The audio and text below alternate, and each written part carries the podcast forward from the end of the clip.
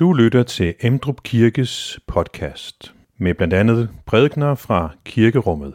Du kan læse mere om Emdrup Kirke på emdrupkirke.dk.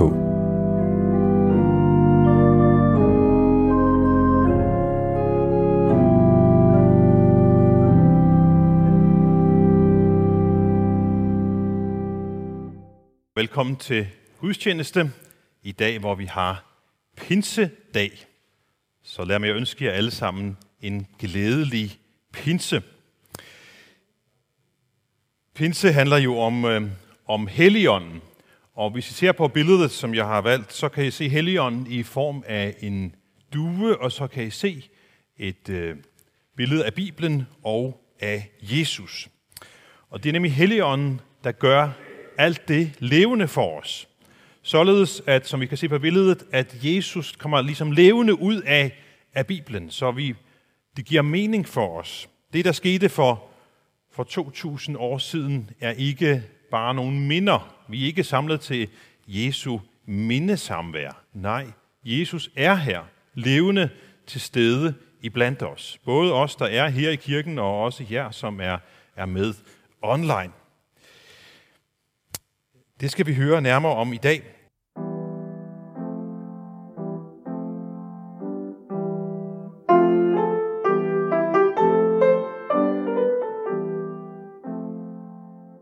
Judas, ikke Iskariot, sagde til Jesus, Herre, hvordan kan det være, at du vil give dig til kende for os, men ikke for verden? Jesus svarede ham, den, der elsker mig, vil holde fast ved mit ord, og min far vil elske ham, og vi skal komme til ham og tage bolig hos ham. Den, der ikke elsker mig, holder ikke fast ved mine ord. Og de ord, I hører, er ikke mit, men faderens, som har sendt mig. Sådan har jeg talt til jer, mens jeg endnu var hos jer. Men talsmanden, Helligånden, som faderen vil sende mit navn, han skal lære jer alt og minde jer om alt, hvad jeg har sagt til jer. Fred efterlader jeg jer. Min fred giver jeg jer. Jeg giver jer ikke, som verden giver. Jeres hjerte må ikke forfærdes og ikke være modløst. I har hørt, at jeg har sagt til jer, nu går jeg, jeg, jeg går bort, og jeg kommer til jer. Hvis I elskede mig, vil I glæde jer over, at jeg går til faderen, for faderen er større end jeg. Nu har jeg sagt det til jer, før det sker, for at I skal tro, når det sker.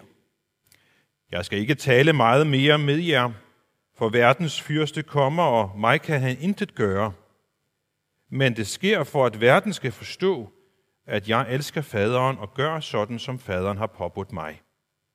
Rejs jer, lad os gå herfra. Amen.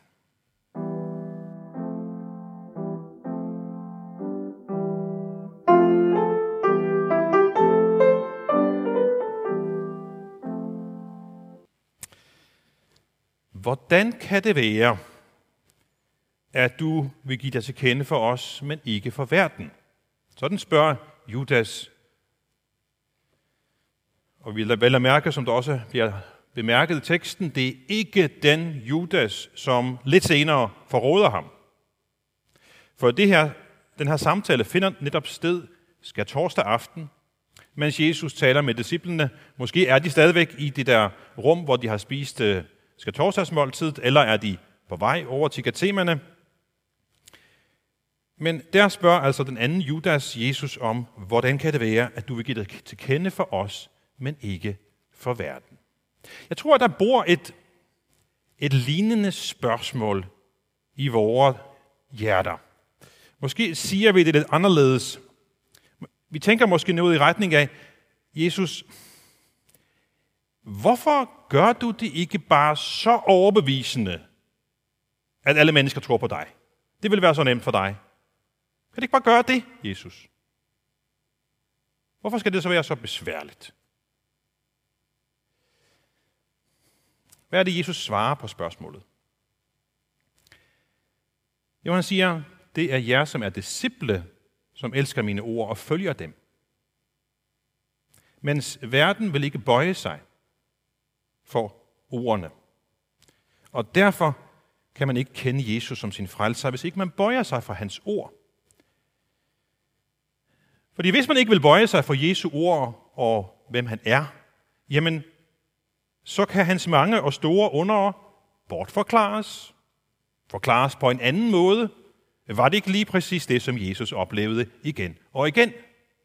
Et af Jesus sidste under var, at han vagte Lazarus op fra de døde.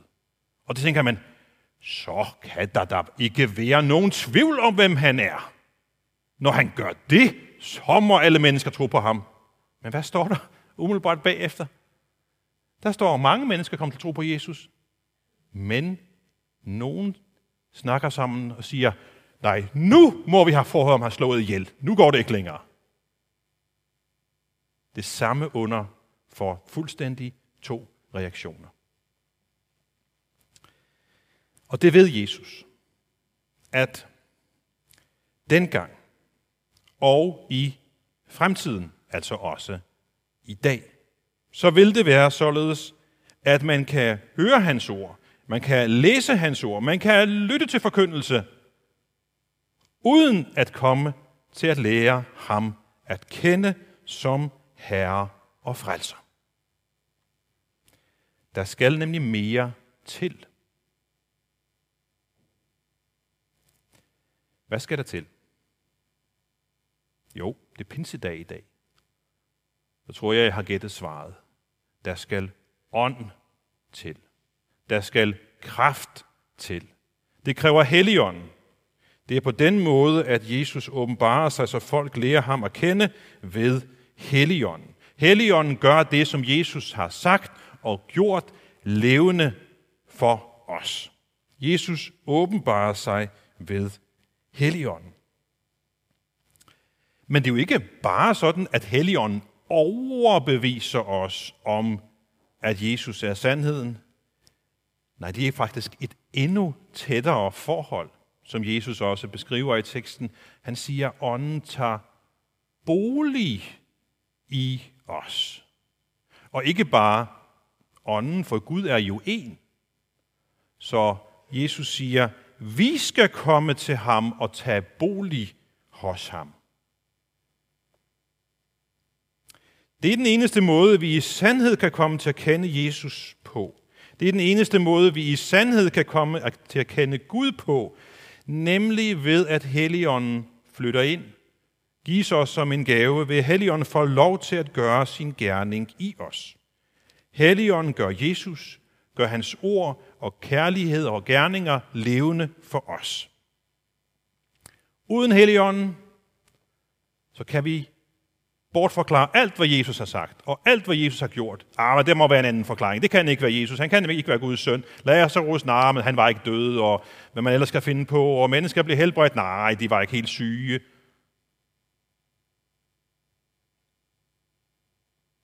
Helligånden hjælper os til at holde os til Jesus.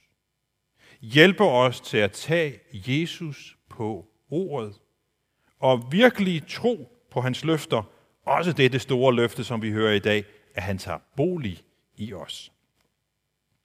Når Luther skal forklare det her med Helligånden i sin øh, katekismus, så siger han, jeg tror, at jeg ikke, bemærk et meget, meget vigtigt ikke her, at jeg ikke af egen evne og kraft kan tro på Jesus, min Herre, eller komme til ham.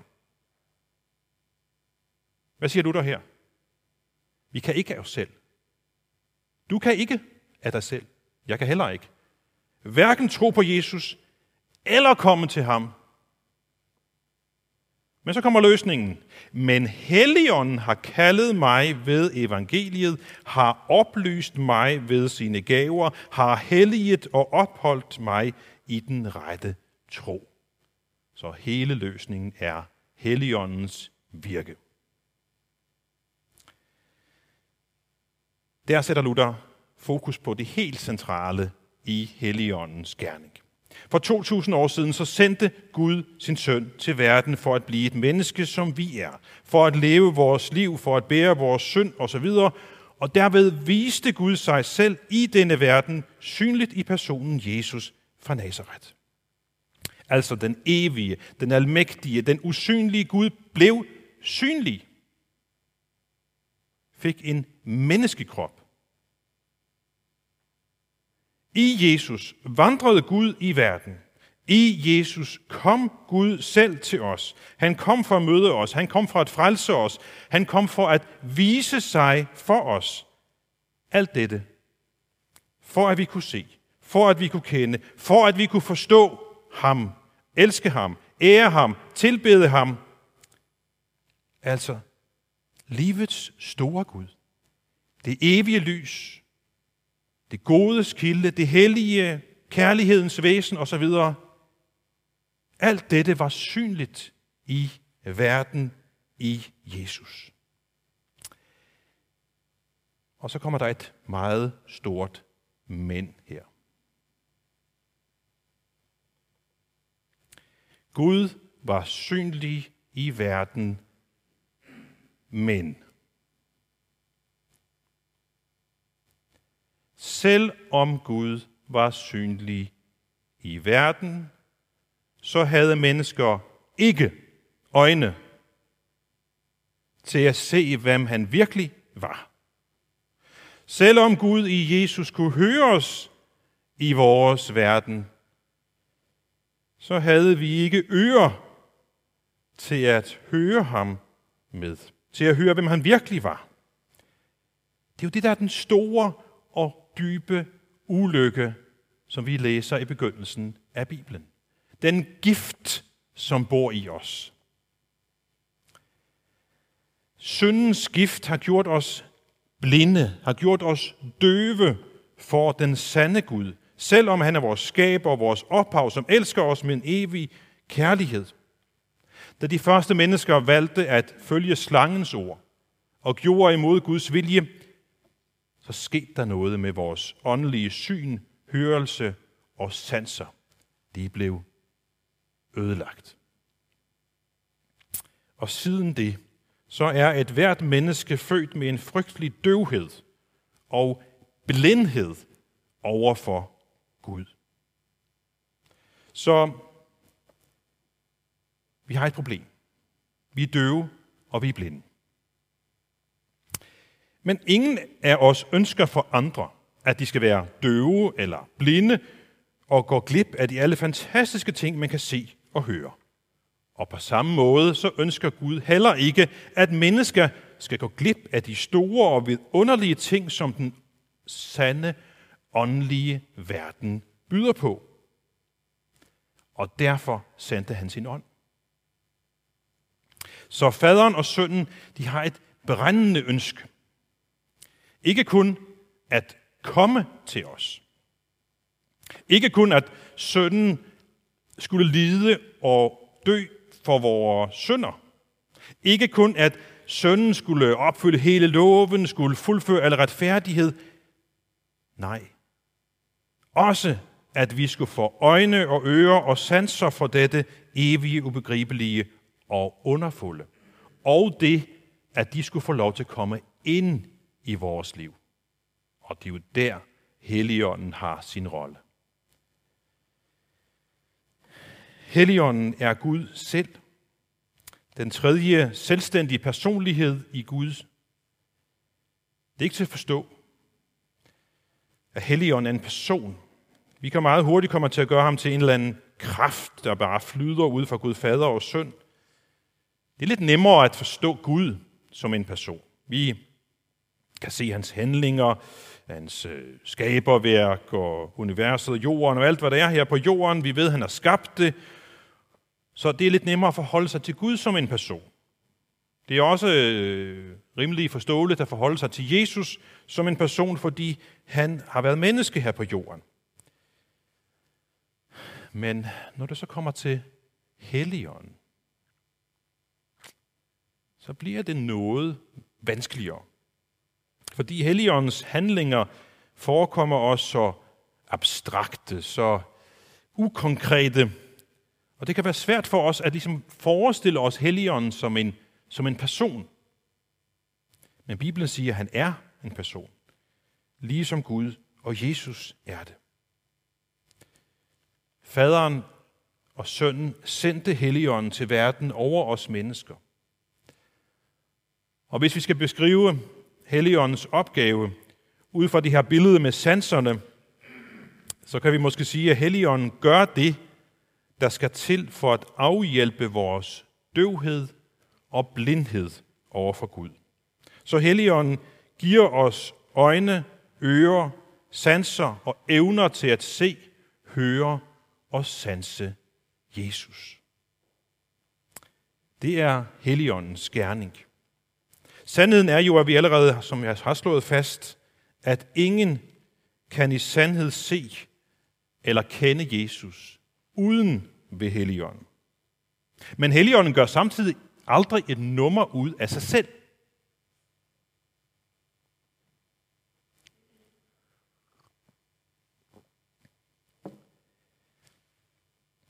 Man kan måske sige, du kan ikke se ånden, men ånden gør, at du ser. Du kan ikke høre ånden, men ånden gør, at du hører.